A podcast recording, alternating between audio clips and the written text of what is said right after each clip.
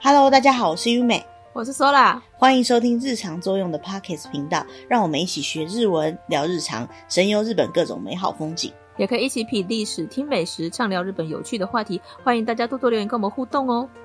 OK， 那今年啊，到了年底了，二零二一年的年底了，我们进入了今年的最后一个月，所以呢，嗯、我们这一集呢，想要来聊聊今年发生的事情，在那个。嗯日本的观点来讲啦，哈，其实日本今年最大的事件，嗯、我跟你讲，全世界最大的事件还是这个一样的，对，还是跟去年，如果新冠肺炎，如果有听去年的流行语大赏，哈，去年也有一样的主题。嗯、那去年讲的是二零二零以及之前的流行语大赏，就是我们大概简单的介绍一下流行语大赏是什么样的一个东西，对，一个既然是赏，就是一个类似比赛或者一个评分的机制这样子。嗯、那去年有介绍了一下它是什么样的东西，然后去年介绍了去年的几个比较关键的流行语。诶、嗯、如果去年的没有听到的话呢，我们会在今年就是今天这一集的下面会放连结，可以去听。那如果懒得听之前的频道的话呢，简单来讲，流行语呢就是呃可以说是今年日本的关键字啊，好，关键字比赛那种感觉。嗯、那哪些东西是呃大家比较耳熟能详的话题，或者是哪些东西对于今年这个整个日本社会、日本文化、日本娱乐或是各种方面来讲，它是影响力比较大的，它就会被票选在这个流行语大赏里面。那既然它是一个大赏，它就会有分入围的跟最后所谓得奖的，但它得奖没有什么分明显的部门啦，它最主要就是呃很多的入围，然后它会有年间的整个评比，然后可能会评出第一名到第十名，或者甚至继续往下排序。好，那今天呢，我们就要聊一聊关于日本今年流行语大赏的一些关键字。那因为这些关键字，呃，很多东西可能如果你不是这个领域的，就会不太了解。像我们，呃，也有很多领域是完全没有接触的，比如说像是运动的领域，我们两个就会；体育的领域，我们两个就比较不了解。但不知道的字呢，我们会根据就是我们查到的资料，或者是我们所知道的，大概简单解释一下。那有一些字呢，我们查过以后发现，可能我们两个也无法驾驭的，没有办法解释的，我们可能就跳过去不讲了这样子。那如果真的对于完整的流行语大赏有兴趣的，那你会刚好一点日文的话呢，你也可以直接点下面的连结到流行语大赏的官网去看。那也可以把这些字下去搜寻，其实在网络上都有很多很多相关的情报可以看。那我们今天就就我们两个也算是边看边聊啦，好，就聊一下今年曾经发生过的一些大事。好，那我们先以年间大赏。嗯、那第一个词呢是 Real Lidoru 跟、欸、Showtime， 嗯，真的二刀流，好，真实二刀流跟 Showtime 就是英文的 Showtime。嗯、那这个呢，如果有关心那个日本的棒球的赛事的话，应该它不是日本棒球，它是全世界的棒球赛事。那有关系到棒球赛事，然后有了解大联盟的日本选手，对对对，有了解说日本选手的话，就一定知道他很有名，叫做大谷翔平。好，嗯、那这两个字是怎么来的呢？首先，如果对大谷翔平有一定的认知认识的话，就会知道说他是一个蛮特别的选手。那他特别的厉害在哪里呢？嗯、就是他是所谓的二刀流的选手。什么叫二刀流呢？二刀流就是一般来讲棒球选手，他要不就是打击跟跑垒嘛，专门的选手，要不呢就是投手。好，大家一定知道投手就是负责投球的那个。嗯，那很少会有选手呢同时可以打击也可以当投手，不是完全没有，但是很少，因为两方的技术跟训练的方式是完全不一样的，所以呢很少会有两方都 OK 都能够呃上场的选手。那更何况呢，他不仅是二刀流，二刀流就是两个都可以以外呢，他还是在这两个方面呢都可以拿到很好成绩的选手。嗯嗯、呃，像大谷翔平呢，他这一这个二零二一年这一年呢，他拿到了就是 M V P 奖。好，他打的那个 home run、嗯、就是全垒打呢有四十六次，然后呢嗯，胜投，对，就是他投手然后获得胜利的话呢有九次，然后、嗯、所以呢这是非常厉害的一件事情。那再来就是呢，他不只是就是一一个一般的运动选手，他甚至在这两方面呢他都有很强的技术，不只是指定打者，他还是投手的先发。像棒球在这个世界里面呢，原本有另外一个二刀流很有名的人叫做贝比鲁斯。贝比鲁斯呢，他也留下一个记录，两位数的本垒打击成功跟两位数的胜投，因为二刀流嘛，所以两个都要看嘛哈。那这个历史呢，一直都只有这个贝比鲁斯这位棒球好手他才有。那这个贝比鲁斯呢，他上次达成这个记录的时候呢，是一百零三年前。虽然大谷翔平我们刚刚讲他的胜投是九投嘛，所以呢他还没有到二位数齁，有点可惜，差一点点没有达成。但是这个这个成绩齁，在现在的大联盟来讲已经是一个非常棒的成绩了。齁，还有就是大谷翔平他的名字后面这个呃名字的部分叫做修黑，所以呢就是秀这个音，所以 show time 就是想的时间这样子。这这两个字呢就变成关键字。那除此之外呢，嗯，大家对于这个人还有一点对他很钦佩的地方就是呢，其实他动过两次手术。这是没有特别是写什么样的手术，嗯，不过他进行过两次手术。那呃，手术之后呢，他还是没有放弃二刀流，然后还是继续带着很高的敬意，然后很高的努力在就是继续在棒球这个领域里面。所以他真的是就是大家都很期待他的表现。那就，嗯，呃把他的这个关键字齁，就是真实 ,Lialu 女斗流齁，真实二刀流跟 Showtime 这两个字变成流行语大赏。今年的年间大赏。对，就是算可以算第一名的概念这样子。嗯。那其他的部分呢，就是所谓的 Top 十齁，就是呃前十名。那前十名的部分呢，嗯，我们就大概照着顺序来讲。不过呢，嗯，有一些东西可能有一点我们自己也不太熟的，诶，就跳过，就可能就不会太比太细去解释它这样子，嗯，大概讲一下而已啦。好，那首先呢，第一名是 Ikagame，Ikagame 就是鱿鱼游戏。嗯，对，这个应该是大家都好像全世界都对，全世界都很熟都在看。可是我跟 Sola 都没看过，嗯，所以我们有点不好，嗯，大概知道了，大概知道他在在做什么游戏。对，嗯，好，所以第一名是鱿鱼游戏。我记得去年流行语大赏里面也有韩剧，对不对？爱的迫降，爱的迫降，对对对，还有梨泰院。对对对，所以其实韩剧好像一直都在日本是话题性十足的。嗯，然后第二个呢，嗯，是一个蛮特别的字，它叫做 usewa。嗯 ，usewa 这个字是一个蛮蛮蛮粗的字。嗯，对，因为嗯，蛮不礼貌的字，蛮不礼貌吗？对，有一点点啦，就是比较有点生气了的表达方式，不高，嗯，不爽的表达方式。这本来这个字呢是 urusai，urusai 就是吵，嗯，那它比较不屑一点的，比较凶一点的，嗯，比较简略一点的讲法，嗯，就是乌鲁塞变成乌塞乌塞哇，就是有点嫌人家有点吵，有点烦欸，这样子的感觉。嗯嗯，好，这这个字就是这样的意思。那这个字为什么会变流行语呢？其实这个字呢，跟他们现在的一些流行文化，跟他们现在的呃年轻人的一些想法有关系性。他们其实是来自于一首歌，嗯，哦，它是一个叫一流行歌曲，嗯，应该叫阿斗还是？它是一个对，应该是歌手一个歌手的名字。那这首歌呢，他在唱什么？他在唱就是关于呃年轻人，就是思春期的年轻人，青春期的年轻人，他对于这个社会的一些不满，好，哦，还有一些不爽的地方。嗯，那，嗯，这首歌的主角呢，他其实是一个从小到大都算是比较优等生的，就是算社会上相对来讲有有符合社会期待的人，嗯，但因为他符合社会期待的关系，所以他就被迫要接受了很多社会的期待。应该讲说这一代的年轻人总是会被要求很多事情，这就是所谓的社会期待，就是不能做什么，不能做什么，不能做什么。比如说像最近疫情的关系来讲，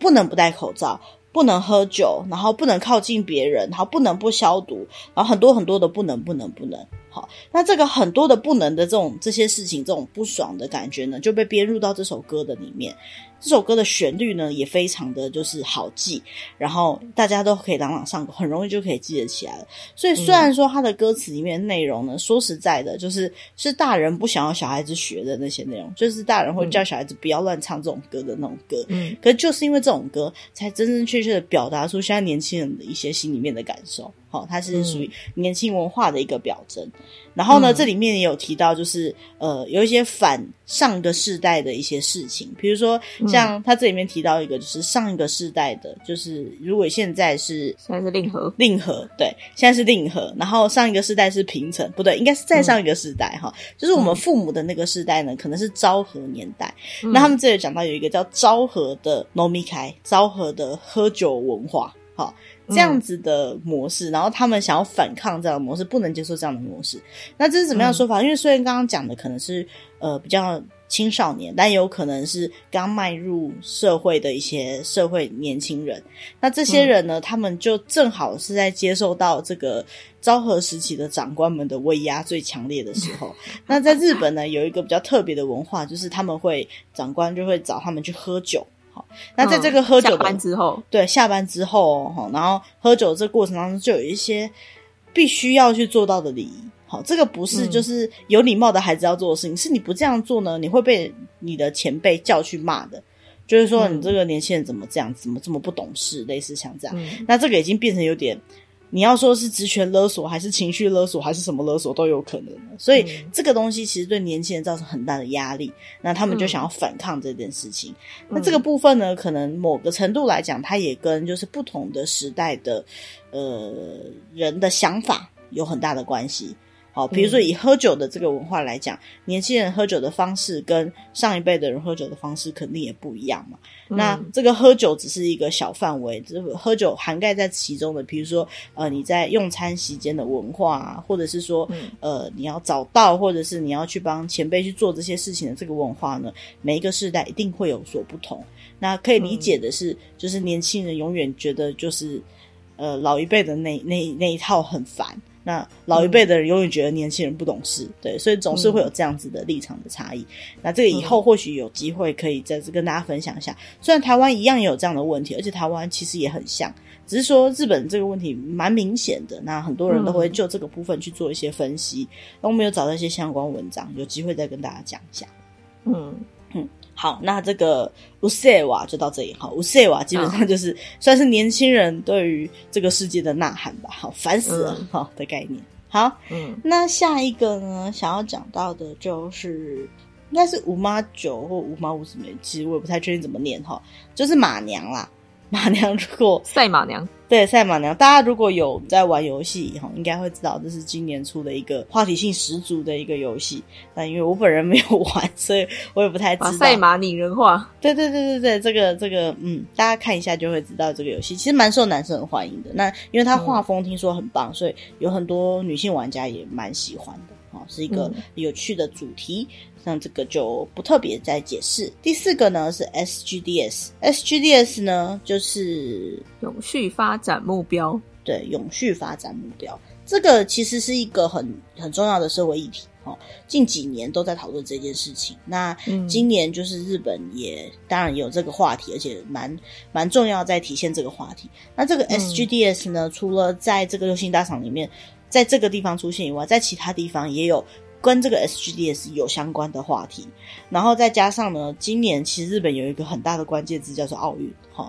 那奥运里面呢，其实也有很多地方哦。如果听到我们讲奥运那一集的话呢，也可以在那个地方发现有很多他们把这个 S G D S 当作他们的目标，或当作他们想要向世界表达他们的现在目前在进行当中的一些科技发展的一些方式，包含就是、嗯、呃把很多东西永续再利用啊，或者是人、嗯、呃人力的，或是文化上面的永续发展，好、哦，这个部分都很多。嗯、好，那下下一个呢、嗯、是 N F T。嗯，最近很有话题。对 N F T， 对，最近真的很有话题性哈。它的中文就是非同质化代币，不是比较不太懂的是为什么会刚好在今年整个红起来，可能是有一些契机，但这个东西我就比较不了解了。好，那这其实不只是日本的流行语，这大概是全世界的流行语了啦。好，对啊，对，好。那接下来呢，讲到的是欧西嘎兹，嗯，欧西嘎兹呢，就是之前有介绍的，对对对，欧西嘛，好，大家应该还记得，欧西就是像是推荐或者是对我推我的推荐，或是我的最爱，好，我喜欢的东西，嗯、然后这个嘎兹呢，就是为了这个我喜欢的东西而做的各种活动，好，就是欧西嘎兹，嗯，这个我们已经整整花了一集的时间在讲这个欧西了，所以就不太另外讲了。好，嗯、第八个呢，其实也是一个蛮特别的字，它叫做欧亚嘎加。好，先解释这个字原意好了。欧亚呢就是父母，好，嗯、那嘎加呢就是，嗯、呃，嘎加嘎加就是扭蛋那个概念，对，扭蛋哈，哎、嗯，就是你不你在投钱下去之后，你不知道出来的会是什么的这种机制，就是扭蛋的机制嘛，哈。那什么叫做父母扭蛋呢？嗯，其实这个字呢，跟前面有提到那个うせぇわ，它某个程度来讲都是年轻人在嗯对这个社会、对这个世界的一些看法的一些呐喊跟想法。好、嗯好，解释一下欧亚嘎加好了。欧亚嘎加呢，它原本的想表达的意思呢，就像是这个扭蛋一样，我们是没办法选择自己的父母的概念。嗯，好，这个是最基本的意思。那什么叫做就像扭蛋一样呢？大家如果去玩过扭蛋就会知道，扭蛋呢其实里面会有很多不同的东西，那基本上在你转出来打开那个扭蛋壳之前，你都不会知道说你转出来的是什么。那你一定会，如果你真的去扭那个扭蛋的话，基本上你应该会有比较喜欢哪一个或比较想要哪一个，可是你是不能选的，所以你很有可能扭出来呢是你完全不想要的。那在日本里面呢，就是不管是中那个抽签中奖了，或者是呃买东西买买对了哈，都可以叫做阿达利，就是中奖，就是好的意思。嗯，那如果相对的，嗯、如果你抽到不好的，就是哈兹勒。好，就是落选了，没有拿到自己要的奖，没中奖这样的概念、嗯。那所以呢，他们的概念是这样，就是父母也有分成所谓的中奖了的父母跟中奖跟不中奖，对，没有中奖的父母，就是比较遗憾一点，比较条件比较不好一点的父母。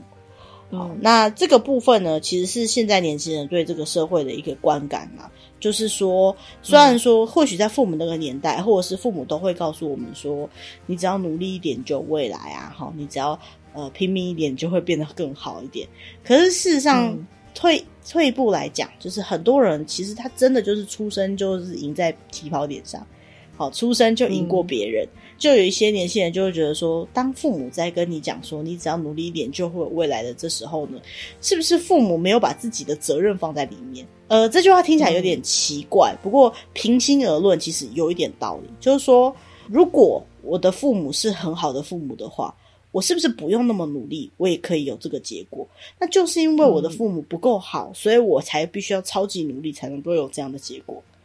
嗯，对。那如果这个要不要努力的这个部分呢，是父母要求你努力的，那你倒过来是不是可以来检讨说，为什么父母你不够好？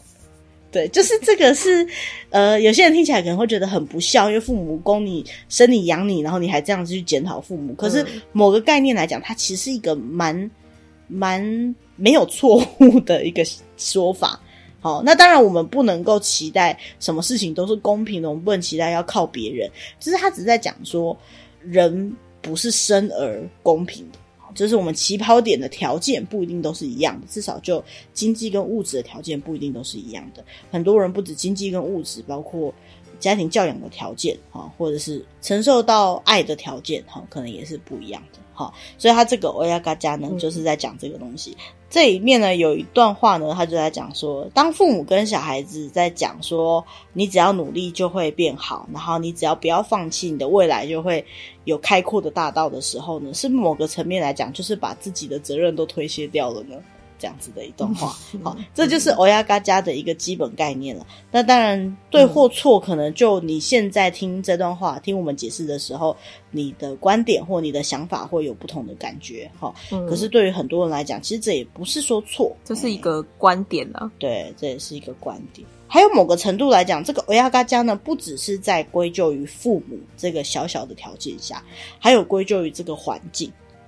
嗯，嗯中文有一句话叫做时势造英雄嘛，也就是说如果没有时势，有可能不能成就英雄。那相对来讲，生活在这个世代的小孩，他是不是有可能有一些东西他其实是条件上的不一样，跟其他世代的人来比较。那也有人就是因为这个疫情的关系，呃，所有的工作、所有的留学，甚至有些大型的考试相关的升迁的机会，都因为疫情的关系受到影响。很多人职涯也在这个地方中断了。那这些人难道是他们自己不努力吗？其实不一定。好、嗯哦，他有可能真的就只是这个环境、这个时势所造就的。那这个这样的说法呢，这样的概念呢，跟这个欧亚嘎加的意思就是一样的了。好，他其实在表达就是说，有些东西或许我们是没得选择的。其实认清了这个没得选择的这个概念之后呢，或许我们可以去转而追求一些不同的方向。对，嗯，这个字其实带有蛮深的含义啦。好，也可以跟大家聊聊这样子。嗯、好，那下一个字呢是 攻 semi， 嗯，我想聊 攻 semi， 还有 bita bita。好， 攻 semi 跟 bita bita 呢这两个字呢都是来自于奥运的比赛，因为今年奥运呢、嗯、有一个比较特别的比赛呢，是那个、欸、滑板，滑板对 skateboard。滑板的比赛。嗯，那这个滑板的比赛呢，因为是一个新型的竞技比赛，就是他之前是没有这样的比赛的，嗯、所以很多年那个日本的人都看不太懂他在比赛什么东西。嗯，好，比如说评分的方式啊，或者啊这个比赛这个也是很厉害的地方吗？好，因为平常根本就没有看过嘛。那这个为什么这两个字会红呢？就是为了要解说这个比赛呢，那奥运的那个单位呢就请来了一个蛮厉害的解说员，好，他来解说这个比赛的内容。嗯、那这个解说比赛内容的时候呢，他运用到一些就是蛮浅显易懂的字来解释这些比赛的内容。他用到的字、嗯、其中就有两个，好，就是这两个 攻 semi 跟比达比达。好，什么是 攻 semi 呢？ 攻 就是有一种接触到很近，然后 semi 呢就是呃有种攻击或者是呃进攻这样子的姿态。那 攻 semi 的意思呢，翻译过来就是比如说像是呃比赛的时候你特别去选比较困难的项目、嗯、困难的动作去进行、嗯、那困难的动作呢、嗯、失败的风险相对高，可是如果成功他就可以得到更多的分数。好，这样的说法呢、嗯、就是攻 semi。 我在看这个文章的时候我想到的是呃，富贵险中求，有没有？就是你用比较难的招式，其实像我们如果有看过花式溜冰什么也可以看到，他选择了比较困难的招式，然后他完成分数就高、嗯、那相对他如果一直都是用很平凡的招式去表演的话，他可以百分之百成功，可是就没有什么可看性了嘛。好、嗯、那用比较困难的方式去一直追求要做到更好，做到更高超的技术，这个就是攻 semi。 那另外一个呢就是比达比达。什么叫比达比达呢？就是呃正中红心的概念。好，就是说比如说你在比赛的项目当中，你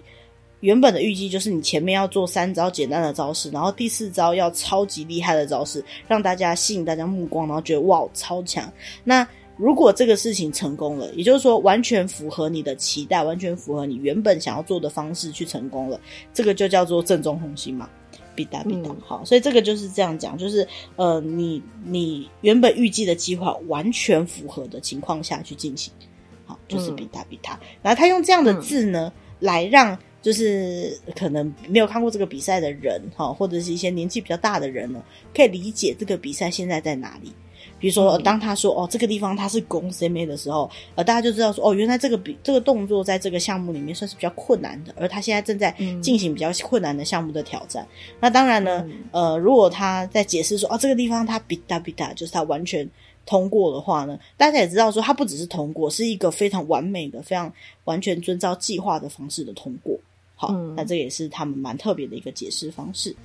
好，下一个是 gender head， 就是、嗯、呃性别平等。好，性别平权、嗯、以前我们都会讲两性平权、两性平等，但其实不止两性。好，现在多元性别、嗯、什么性别都有，而且重点不是两性或是什么性别，是呃我们不要对于任何的性别或是任何的事情带有偏见。好、嗯，不要因为偏见而去就是偏颇的去判断一件事情。好，那这个话题是怎么来的呢？是因为也是跟奥运有关。就在这个奥运的主办前呢，就是曾经有一位奥会前会长，嗯，前会长，他讲了一句比较不妥当的话。他说，只要有女性大量的进入会议当中的话，就是女性大量的参与会议的话，会造成会议时间变得很长啊，会花浪费了会议的时间。嗯、那这样的说法其实是很偏见的看法，说不定也有男的很长舌啊。是不是？虽然有女的很干练啊，所以男女并不是判断的唯一标准，应该讲性别根本就不是判断这种事情的标准。好，如果你说啊，智障很多人进去这个会议厅里面，会造成时间花费，或许还可以讲得通，因为他智能有障碍嘛。那你每件事情都要解释给他听到懂，嗯、那或许可以嘛？虽然这句话我觉得你在拐拐在骂人啊，没有，你怎么会这么想呢？你不要有这种想法哦，我只是很不能有偏见，没有，我只是很标准，因为诶智能有障碍的人，他也可能要工作，他也可能要参与会议嘛。嗯、那我们要让他听懂，的确要花比较多时间。就像我没有恶意，可是如果是、嗯、比如说看不到的人，他要摸，通常会比较慢嘛。嗯听不到的人、嗯、他要看手语，手语可能没办法比那么快嘛，所以跟正常对话上时间还是会有差，可是并不是他们能力上有什么差别，就是这是先天条件嘛、嗯、那这个东西或许还勉勉强强说得过去，可是我觉得这个也不应该成为判断的标准。好，什么叫花时间、嗯、花时间是真的是不会做事的人才会花时间，并不是任何原因花时间、嗯、他就算是用摸的，是用看手语的，他思考的比你还要好，比你还要妥当，他就比你还要会做事啊，对不对？他说不定还要更快有决议的，对不对？所以这个都不是一定，就不管是哪一个都不该这样下定论。所以这个不妥当的说法呢，就造成他们呃日本那边有一些想法，因为他们认为呢这个东西呢就其实就是违反了这个现在比较主流的想法，就是性别平权、性别平等这样的看法、嗯嗯、然后再加上呢日本今年呢就很认真在研究像我们刚刚讲的那个 S G D S 就是永续发展、哦、这样子的目标、嗯、那在这个方向里面呢其实呃他们就有讨论到说，其实日本在这个永续发展的目标里面包含性别平权这个部分呢，在所有参与国里面呢其实是属于比较低的，比如说他们的女性议员的席数、嗯哦、还有就是他们的女性的比如说平均薪资或什么的，相对来讲呢、嗯、都是跟其他参与各国比较起来都是比较低的，呃，相对来讲比较不好的部分、嗯、那日本就会觉得说、嗯、我们都已经这么不好了，还有人在这么重要的场合说出这样子的话，也就是说这样的文化概念在日本已经有点根深蒂固，这是一件很严重的事情，好，应该要去改进。嗯，好，那所以呢他们就开始有一点危机感，就开始去进行这样的改进，所以这个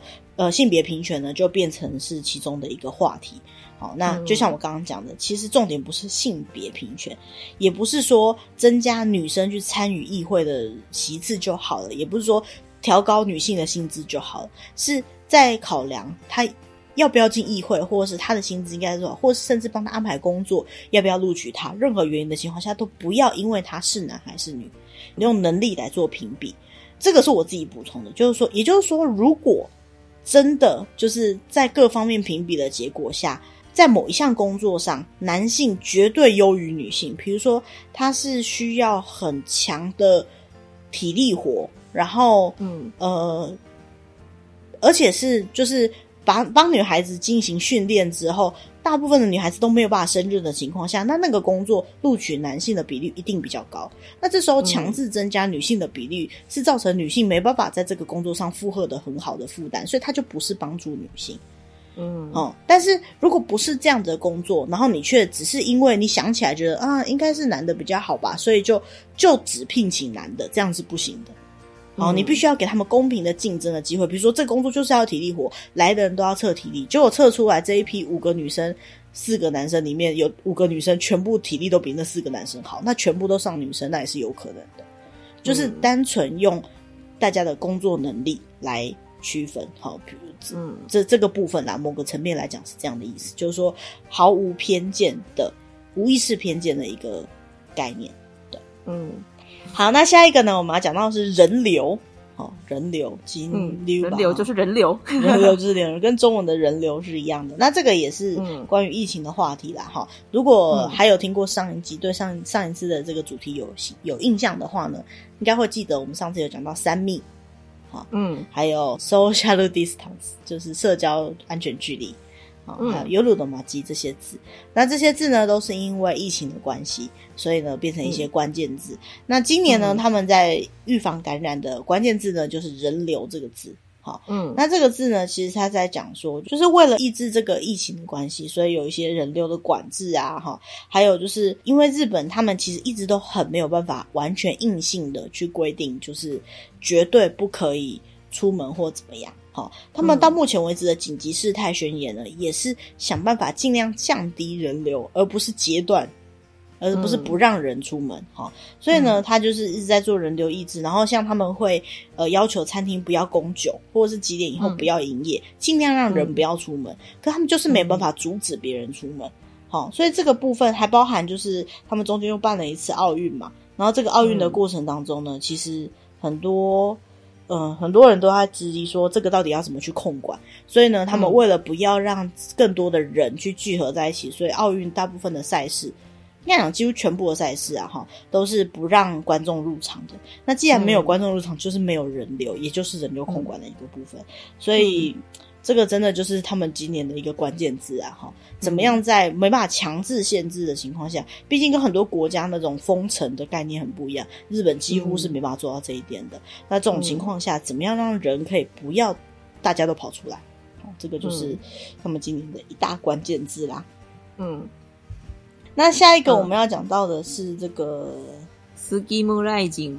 嗯 ，Skimu Lightning 这个解释起来也比较困难一点点，但是我觉得还蛮不错的，所以可以跟大家分享一下。我也是刚学会这个字。好，什么叫 Skimu Lightning 呢？这个来源呢是有一个在日本残障奥运里面呃比赛的选手，他叫做 Skimu 啦、嗯。好，诶，山村，山是杉树林的山，然后村庄的村，山村这个人，那他的名字呢就叫 Skimu 啦嘛。好，然后赖辛格这个字呢有点像是太阳升起这样的感觉，就是说、嗯、呃很很厉害，整个发展起来这样子的意思、嗯、好，那把这两个字结合起来呢， Skimu 赖辛格呢其实是一个招式名称。好，为什么说是招式名称呢？他在比赛的一个运动叫做波甲。波甲呢，这个游戏怎么玩呢？它就是说呃，它有就是白色的球，还有红色的球跟蓝色的球，然后呢嗯，他们要就是控制这些球，然后可能把它打进某些地方或者是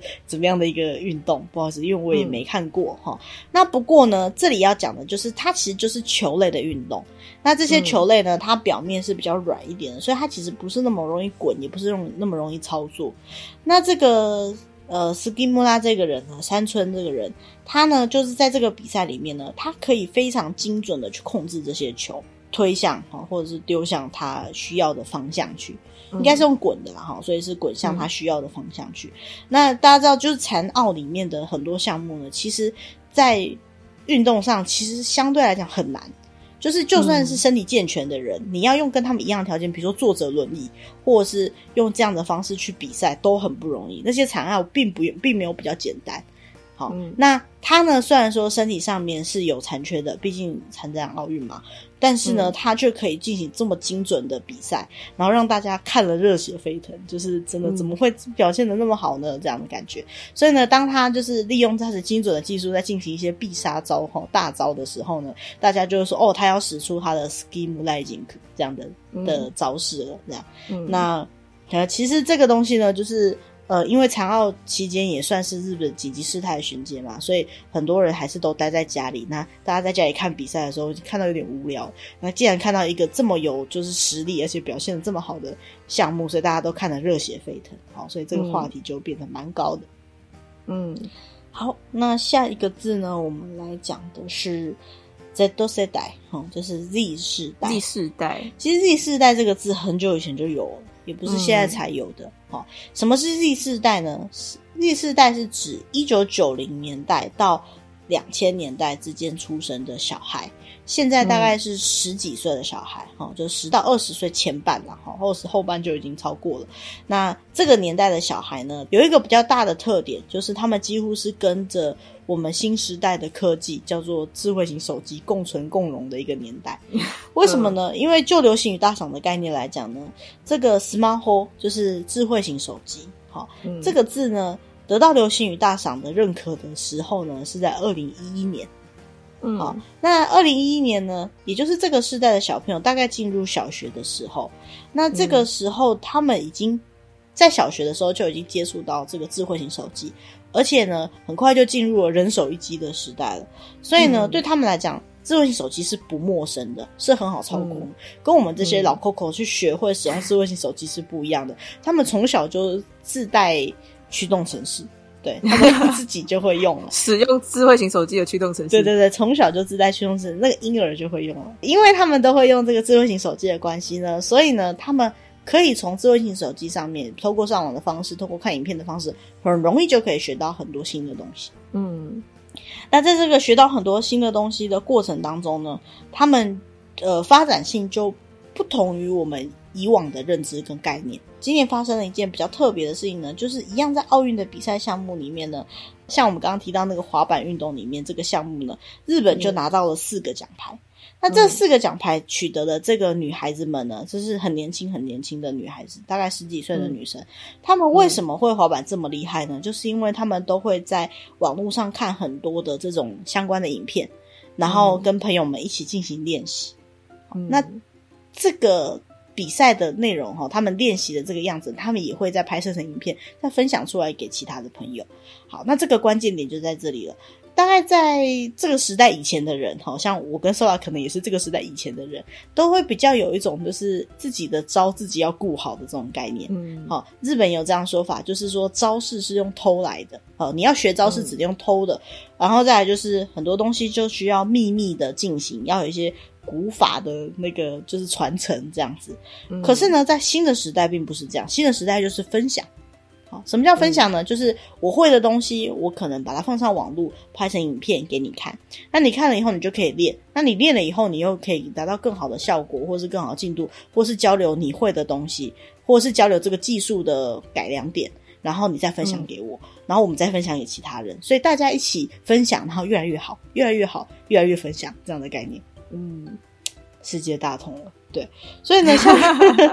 对像这样的想法呢，就是现在新的世代的人的想法，就是、嗯、呃以这个文章来讲，就是大家都把它放上网去，然后赚取意呢，好，赚取赞，好，嗯，大家都集到更多的赞之后呢，再把这个赞分享出去，那每个人都变得越来越好，嗯，这种概念。嗯，那他们就在讲说这个 Z 世代呢，十几岁，然后可能顶多快二十几岁这样子，那可是接下来呢他们就会慢慢的进入社会当中，进入我们整个经济体系里面的中流，进入我们的管理体系里面的中流甚至上流。好，所以等到这些 Z 世代呢开始变成整个世界的领导者的地位的时候呢，是不是这样子的分享文化就会开始拓展到全世界？对，这是不是一个新的时代的发展？嗯，是不是未来的世界里面我们会尽量没有机密，好，更多的是分享跟大家一起保护这个世界，保护这个地球，嗯，已经不，嗯，或许甚至不是国与国之间的机密战争了。对，这个就、嗯，会不会讲到那么遥远的未来呢？其实有点难以理解啦齁。不过可以理解的是，就是呃，从这个小的迹象齁，从一个竞技比赛里面年轻人得到奖牌，然后从他们练习的方式里面去考量到这样的未来，我觉得是蛮厉害的一件事情。嗯，好，那接下来其实还有蛮多的字，呃，比如说像是跟疫情比较有关系的，嗯、呃，像是副作用、副作用，哎，副作用啊，变异株啊，齁、哎。然后还有一个字、嗯、啊，有一个字比较特别，可以讲一下，叫做诶 mokushoku 哈，就是还有一个另外一个字叫做 masku kai shoku。mokushoku 就是默默的进食啊，哈，吃饭的时候不要讲话。嗯、然后诶 masku kai shoku 呢，就是口罩的聚餐。好，口罩的戴戴着口罩的聚餐，对，戴着口罩的聚餐，这个比较特别，我觉得这可以讲一下。什么叫戴着口罩的聚餐呢？就是因为在这个疫情的期间，大家都怕互相传染，那吃饭的时候又必须要拿下口罩、嗯、日本就有两派的人就开始有点吵起来了。其中一派呢，就吃饭的时候呢，就是你每吃一口就把口罩带回去那种概念。好，如果你要讲话、嗯、你就是吃一口带一次，吃一口带一次这样子。另外一派的人就会觉得说，哦，拜托，我们都已经防疫的这么彻底了，那不过就是面对面的两个朋友，我也知道他没事，他也知道我没事，我们就一直拿下来吃饭，就是拿下来吃饭就好了，不要再带着了、嗯、好啊，就是吃完饭要离开的时候再带回去就好啦。好，然后两边就吵起来了。好，因为当然各有各的想法，各有各的看法。那为了避免这个部分呢，最好的方式就是在吃饭的时候都不要讲话。好，那你就不要，你不要戴口罩也没关系嘛，反正你们没讲话，好，就专心的赶快吃、嗯、然后吃完以后就就可以离开了。然后或者是如果你真的要对话的话呢、嗯、你也可以用手机用 LINE 或者是用其他的 S N S 的通讯软体、啊、对，然后我们就想说，天哪，我跟他坐对面，我还要用 LINE 跟他对话吗？对，这就是防疫期间的一个变化方式，而且这东西不是我们开玩笑的哦、嗯、是真的，很多地方真的有在推行这个部分，就是所谓的我们刚刚讲的 mokushoku、哦、默默的进食、嗯、默食这两个字、嗯、好，默食，对，你如果在那个餐厅的海报上面看到默食这两个字，就代表吃饭的时候请大家不要说话。好，嗯，因为说话嘛就会有飞沫嘛，就会有感染的风险跟可能性、嗯、然后之后来就讲到说，这个很像是小时候，就是我们就是还在学校吃饭吃午餐的时候，老师就会大喊说，吃饭的时候不要讲话，好，大概就是这样的概念。 对,、啊、对对对，嗯，好，所以其实呢这个这个默食这个真的也是现在的疫情的一个很明显的体现嘛。好，嗯，好，那这今年的流行语大赏呢，特别想要讲的大概就是这些东西啦。嗯，很多东西都跟，其实我在还没有看这篇文章之前，我就预言，其实也没什么好预言的哈。大概在十一月左右，我们在讨论说，哎，今年也要来做这个主题的时候，我就跟Sola讲说，就今年的主题应该是离不开奥运跟疫情吧。哦，果不其然，也的确是这样。那如果真的要讲离开奥运跟疫情的话题呢，就是我们刚刚提到的可能历世代、哦、还有就是乌塞瓦那种比较属于年轻人对社会的呐喊。不过在这篇文章里面有提到说，这些年轻人对社会的呐喊某一个层面来讲呢，跟疫情也是有点关系的。因为在、嗯、对,、啊、对，因为在这个时代里面可能被关久了，或者是说或者是因为疫情的关系有很多事情不能做，对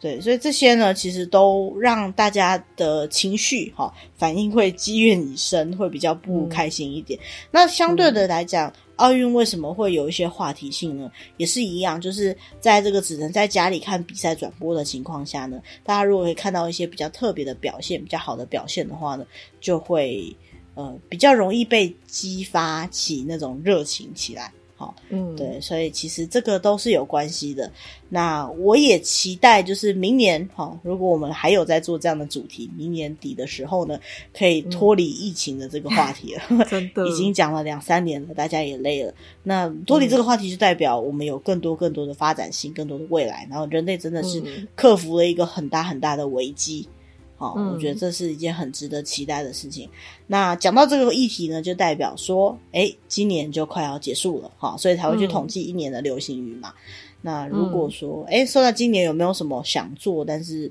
呃，我们不要讲不好，想做而做到的事情有吗？就是比较开心的今年的统整的事情，做到的事情吗？嗯，就是持续更新 Pockets 的。真的，我也觉得、哎，我们既然已经努力的做了一。呃，满一年了啦哈，然后一年多了这样子，嗯，嗯我也觉得这件事情很厉害，持续的每个礼拜都有，嗯、就是找一些话题来聊聊。只是我觉得这个东西就是，嗯，持续的去吸收一些新的知识是很好的一件事情。嗯，对于真的，对于就是有兴趣的话题，就动动手去查一下它到底是为什么，然后去了解一下，或许它跟你现在当下。可能你看不到它直接的关系，可是或许跟未来的某一天，或者是跟某些什么事情的时候，会有一些不同的关系。再来就是、嗯、呃，不同的新的知识在你的脑海里面累积起来的时候，它其实会架构你对于很多事情的观感，会有很多不同的感觉。哦，你在思考事情的时候，你的面向会比较完整一点，然后你可以了解比较多事情，不会因为无知而做出很多奇怪的选择。哦、那虽然说这些这些话题大部分都是比较有趣的话题居多啦、哦、那可能不会造成你真的很严重的事情，可是比如说像我们一年来聊的那些东西，包含吃的啊，包含旅游啊，如果能够在你比如说啊明天午餐想不到吃什么的时候给你一点建议，我觉得这就是蛮棒的事情。所以的确就是持续的更新这个节目的东西呢，也是我今年觉得最开心的一件事情。对，那嗯，话都不用说太满哈，我们也不知道说能不能一直一直做下去。不过，如果说还有一些有趣的话题可以讲的话，应该是会继续努力下去的。嗯，那大家也可以想想看，就是过去的这一年发生了什么事情，然后呃，对什么东西特别就是有感觉哈，也可以认真的思考一下。嗯、那还是如果真的都没有的话，你也可以回想一下今年你听了我们讲的哪些主题，对哪些东西是有兴趣的，也可以就是回馈给我们哦，哈。那我们也会就是留下 email， 或是呃，你可以到群组里面来找我们，然后告诉我们说，哎，你想听什么样的话题，或是你对什么东西觉得我们讲的，呃，你想跟我们讨论看看的，也都很欢迎。嗯嗯，好，那到了年底大家都很忙，就希望大家在忙的过程当中可以顺顺利利、平平安安，然后重要的是健健康康。好。那、嗯、为什么要把一集讲得很像是一年的最后一集了？没有啦齁，只是讲说剩下还有一点时间，大家还要再努力一下咯、嗯、好，那今天的主题就到这里，谢谢大家，拜拜拜拜。